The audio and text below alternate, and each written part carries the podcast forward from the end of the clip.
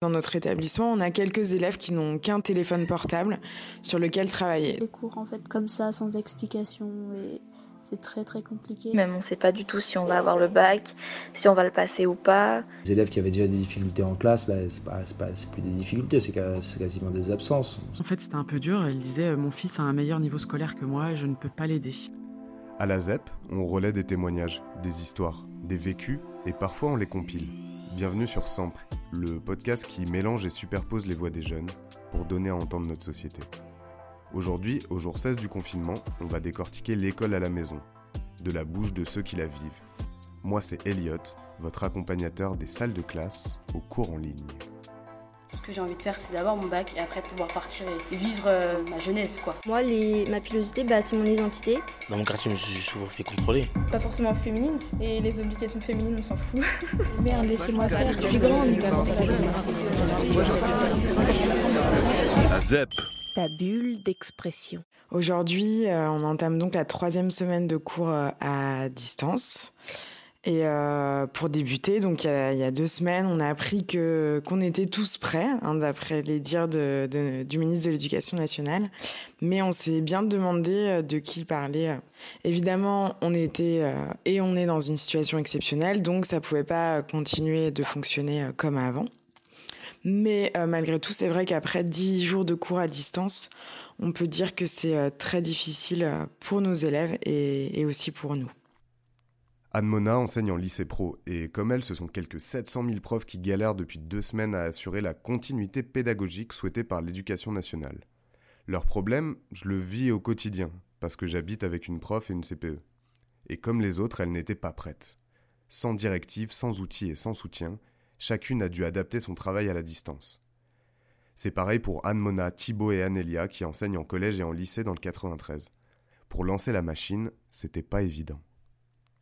J'ai passé vraiment, vraiment beaucoup de temps sur la mise en route du travail. Il a d'abord été question avec les collègues de mettre un, document euh, partagé en ligne pour avoir l'adresse mail euh, des élèves, puisque euh, ce qui posait problème, c'était la connexion à Pronote et aussi à l'espace numérique de travail. Et si je dois être complètement sincère, ce qui m'a pris le plus de temps, c'est pas tellement de faire mes cours, c'est surtout de mettre en place les listes de diffusion des élèves, donc les élèves à qui je vais écrire et à qui je vais envoyer du travail. Parce que euh, pour l'instant, elles sont incomplètes pour plein de raisons euh, compliquées. Par exemple, euh, parfois pour un élève, on peut avoir trois numéros de téléphone différents. Ça peut être le père, la mère et quelqu'un de la fratrie. Et quand on appelle, il arrive qu'il n'y ait personne qui réponde. La première chose qu'on nous a demandé, c'était de simplifier le plus possible nos exercices afin que nos élèves soient en mesure de pouvoir euh, faire des petits exercices et directement de la correction dans l'après-midi, qu'ils soient eux-mêmes en mesure de les comprendre et après d'y répondre. Donc euh, quand on prévoit une séance d'une heure, on a deux ou trois activités. Le problème, ça va être, eux vont nous rendre leur travail, s'ils si, si nous le rendent, c'est la vraie difficulté du coronavirus, parce qu'on n'a pas tout le monde qui peut nous le rendre, on ne peut pas insister auprès de tout le monde, on peut appeler un maximum d'élèves, mais malheureusement, ça ne marche pas aussi facilement que ça. C'est difficile parce que contrairement à une classe où on a tout le monde, c'est à des rythmes extrêmement différents et en plus les élèves peuvent se retrouver à des moments submergés de travail selon les cas individuels et selon le soutien qu'ils peuvent avoir à la maison. Je continue avec les élèves de troisième, ce que j'avais commencé, et aussi parce qu'ils sont en troisième et qu'ils sont plus autonomes. Avec les cinquièmes euh, qui ont commencé euh, l'espagnol euh, au mois de septembre, j'ai été obligée d'hyper adapter en fait. J'ai fait des, des espèces de mini leçons avec des exercices d'application sur des choses déjà vues.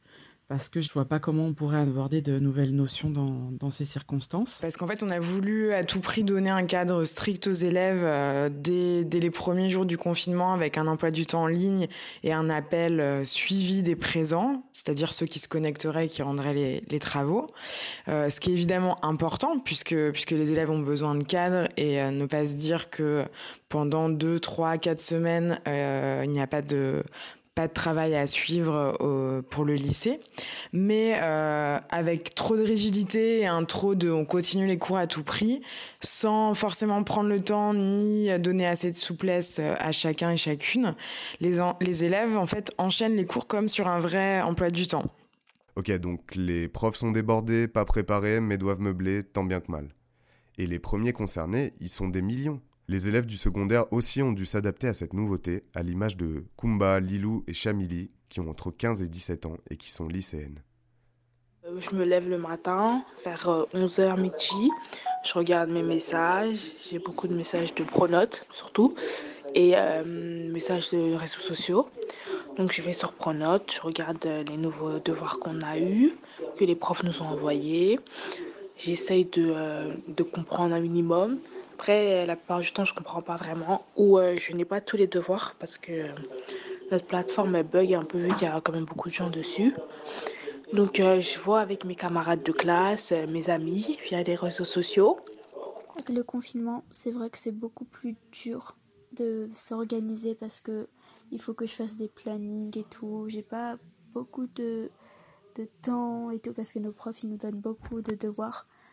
Et aussi en fait on est à la maison. Du coup à la maison on a beaucoup plus de distractions. Euh, on est vraiment tenté de regarder des séries ou d'aller sur les réseaux sociaux tout le temps au lieu de travailler. Ça aussi, c'est très compliqué. Après, nos profs, euh, ce qu'ils font, c'est qu'ils euh, ils nous mettent parfois des conférences vidéo en direct où ils nous expliquent les cours et tout, ce qu'on n'a pas compris et tout. Ou sinon, en fait, s'ils peuvent pas, ils mettent les cours sur Internet. Mais les cours sur Internet, c'est beaucoup plus dur parce que personnellement, moi, j'ai l'habitude qu'on m'explique les cours. En fait, c'est comme ça que je retiens facilement. Du coup, c'est vrai que c'est très dur, surtout en histoire comme ça, sans explication, et c'est très très compliqué. Euh, pendant les deux, trois premiers jours, on n'a pas eu de, de cours à proprement parler. Il y a des, profs qui nous ont envoyé des exercices à faire. Euh, ensuite, euh, il y a eu des diapos, des diaporamas de profs qui avaient déjà prévu leur cours sur leur ordinateur. Et là, depuis deux jours à peu près, on a des cours sur un lien euh, qui s'appelle euh, Bébé Collab, où en gros on a des visioconférences avec euh, nos professeurs qui nous expliquent le cours, avec qui aussi on corrige des exercices. Donc on peut soit répondre par vocal en levant la main, soit par un chat à côté. à distance c'est un peu compliqué, enfin j'essaye de J'essaye de travailler le matin en fait. Je me lève, euh, j'essaye d'avoir un rythme régulier. Je me lève à peu près entre 8 et 9 heures. Donc un peu plus tard que quand j'ai cours normalement, mais euh, histoire de pouvoir travailler surtout le matin pour avoir le temps l'après-midi de faire du sport ou euh, des loisirs, enfin des activités. Tous ces enseignements passent par des plateformes numériques. Pronote, Zoom, des boîtes mail, un ensemble d'outils qu'on découvre nous aussi en télétravaillant.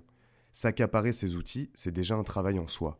Surtout que les collégiens et les lycéens, bah, ils n'y ont pas tous accès. Surtout avec des frères et sœurs ou des parents qui bossent aussi à la maison. Et ça, élèves ou enseignantes, toutes le ressentent.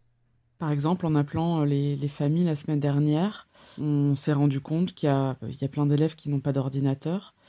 Euh, il y en a qui, oui, en ont, mais ça marche pas bien. L'ordinateur est partagé euh, par la famille, la connexion est mauvaise. Euh, certains parents préfèrent utiliser leur téléphone plutôt que leur ordinateur parce que l'ordinateur justement rame. Euh, nos élèves n'ont pas forcément le matériel euh, nécessaire chez eux, ni forcément des personnes qui peuvent les aider. Donc difficile en temps de confinement où on est censé rester chez soi. Euh, sur euh, chacune de nos classes, dans notre établissement, on a quelques élèves qui n'ont qu'un téléphone portable sur lequel travailler. Donc, il euh, faut s'imaginer, voilà, les possibilités qu'on a avec avec un portable. Évidemment, elles sont grandes, mais encore une fois, il faut s'interroger bah, sur le réel travail à distance et comment est-ce que c'est possible avec juste un téléphone. Moi, personnellement, mes devoirs, je les fais parce qu'à la maison, on est deux. On a un ordi et tout, mais je les fais sur mon téléphone parce que je préfère, comme ça, moi, euh, j'ai plus accès à, à mes camarades au cas où si j'ai un, problème, si je comprends pas, je peux aller direct leur envoyer un message. Donc, euh, j'ai euh, toutes les devoirs sur mon téléphone, via Pronote. Et moi, perso, au lieu de les taper à l'ordinateur, je préfère les écrire. Parce que l'ordinateur et moi, ça fait zéro, je comprends rien du tout de ce qui est numérique. Donc, je les écris, j'écris les, exercices qu'on doit faire, les leçons et tout. Après, je prends une photo via une application pour que ce soit bien net et compréhensible et pas que ce soit des photos floues. Et j'envoie par email ou via Pronote aussi, parce qu'on peut envoyer des messages euh, à mes professeurs. tout que je leur envoie et après ils me renvoient des messages pour me corriger, ils me notent et tout. Donc je peux, on a un échange mais il n'est pas euh, considérable. Sinon en fait les conférences euh, vidéo, c'est vrai que c'est quand même beaucoup plus pratique. Mais parfois il y a beaucoup de bugs, il y a des élèves ils n'arrivent pas à se connecter du coup parfois on est, on est obligé d'avoir des cours à 7. C'est pas très marrant comme situation. On a aussi une minorité, même si c'est une minorité qui n'a pas de connexion Internet stable. Donc c'est tout bonnement impossible pour eux de, suivre les cours. Et, euh, et, pour y faire face, on a, notamment demandé à ce qu'il y ait une aide financière ou matérielle qui puisse leur être apportée. Et euh, on nous a répondu que bah, cela prendrait trop de temps avec toutes les démarches administratives.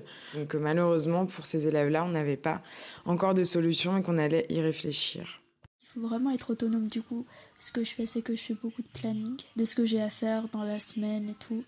Euh, ce que je faisais vraiment moins euh, à l'école quand j'étais, quand je partais là-bas, parce que là-bas, on va dire, on était assez encadré. Là, je dois un peu m'encadrer toute seule, être plus autonome, plus organisée. Du coup, le confinement, c'est vraiment quelque chose de positif d'un côté parce que ça m'aide à être quelqu'un que je n'étais pas vraiment avant. Les élèves qui sont déjà, qui ont déjà des facilités ou qui n'ont pas des facilités, mais au moins des méthodes de travail, eux, ça tourne, ça continue et il va pas y avoir de problème sur les cinq prochaines semaines et ça va pas impacter leur, avenir scolaire. Mais pour les élèves qui étaient en train de lutter avec leurs difficultés, lutter avec eux-mêmes pour faire des efforts euh, en classe et parfois ailleurs, là ils se retrouvent seuls face euh, bah, à des savoir-faire qu'ils maîtrisent pas.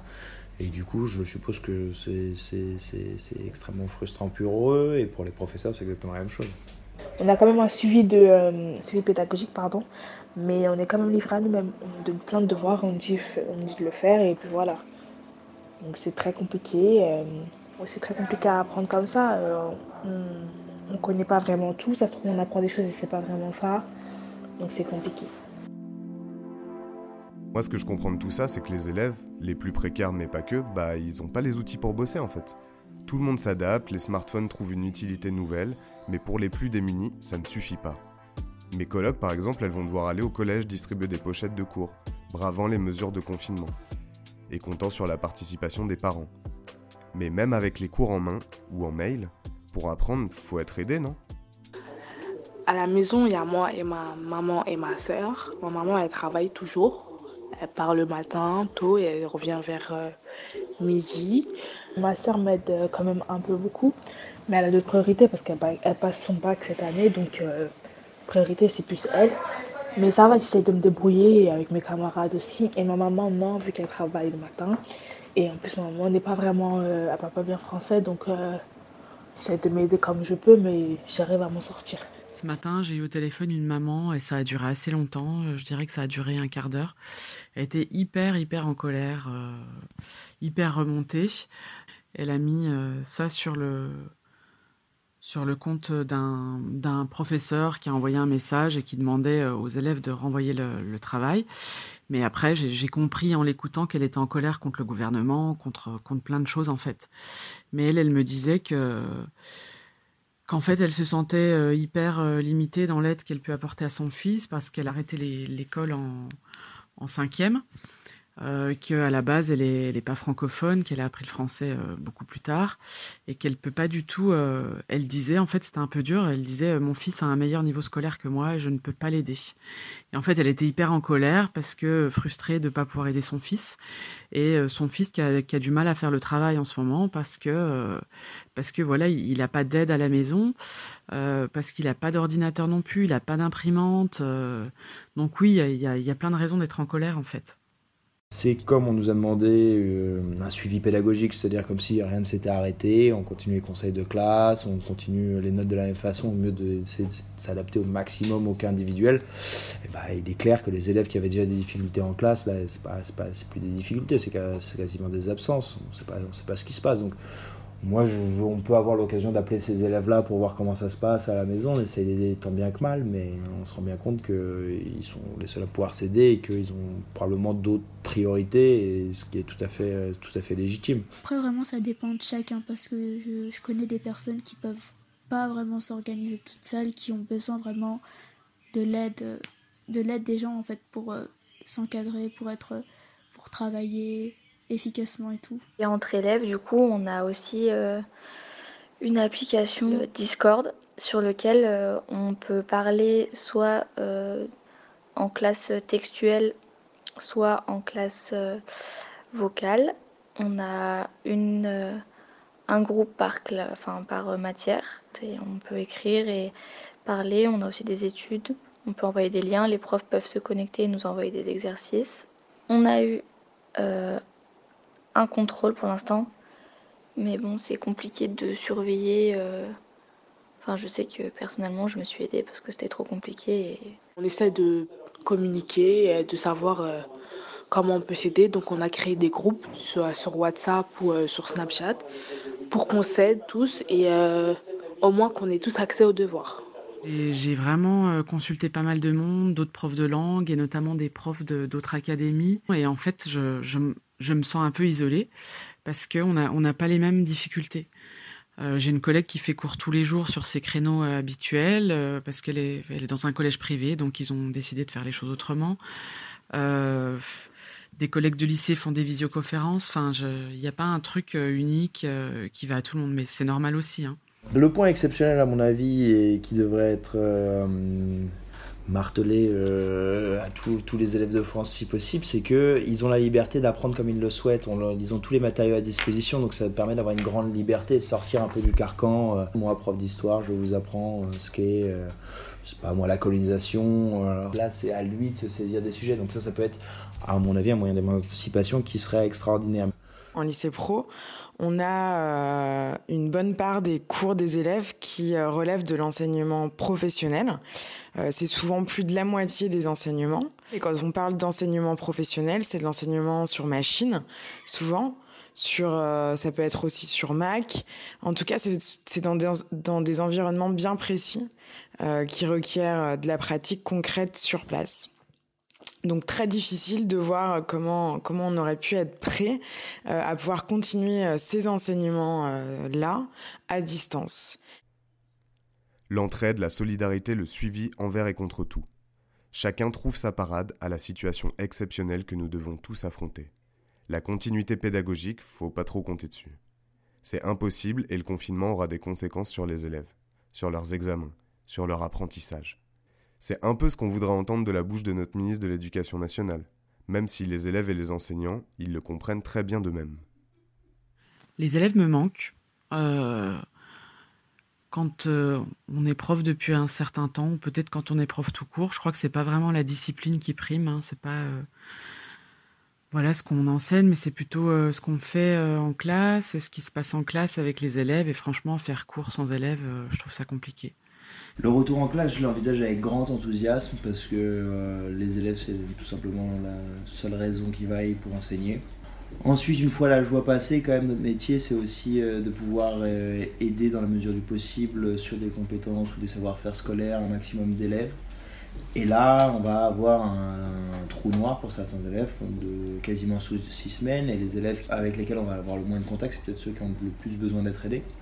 Ça me stresse un peu dans le sens où on est un peu dans. Enfin, on est carrément dans l'inconnu, même on ne sait pas du tout si on va avoir le bac, si on va le passer ou pas, si c'est sur contrôle continu par rapport au premier ou au deuxième trimestre, si le troisième trimestre va compter. Donc pour l'instant, on n'a pas trop d'informations, on fait comme si on allait passer le bac et, et, voilà. Ça change tellement en fait en fonction de, des heures, des jours, des semaines qu'on ne peut pas vraiment avoir de, d'objectifs euh, précis par rapport au bac. Mais pour l'instant, je suis sereine. Je me dis que je fais ce qu'on me dit, je reste chez moi, je travaille chez moi, je m'occupe et qu'il y a des situations beaucoup plus à plaindre que la mienne. Donc, euh, donc voilà.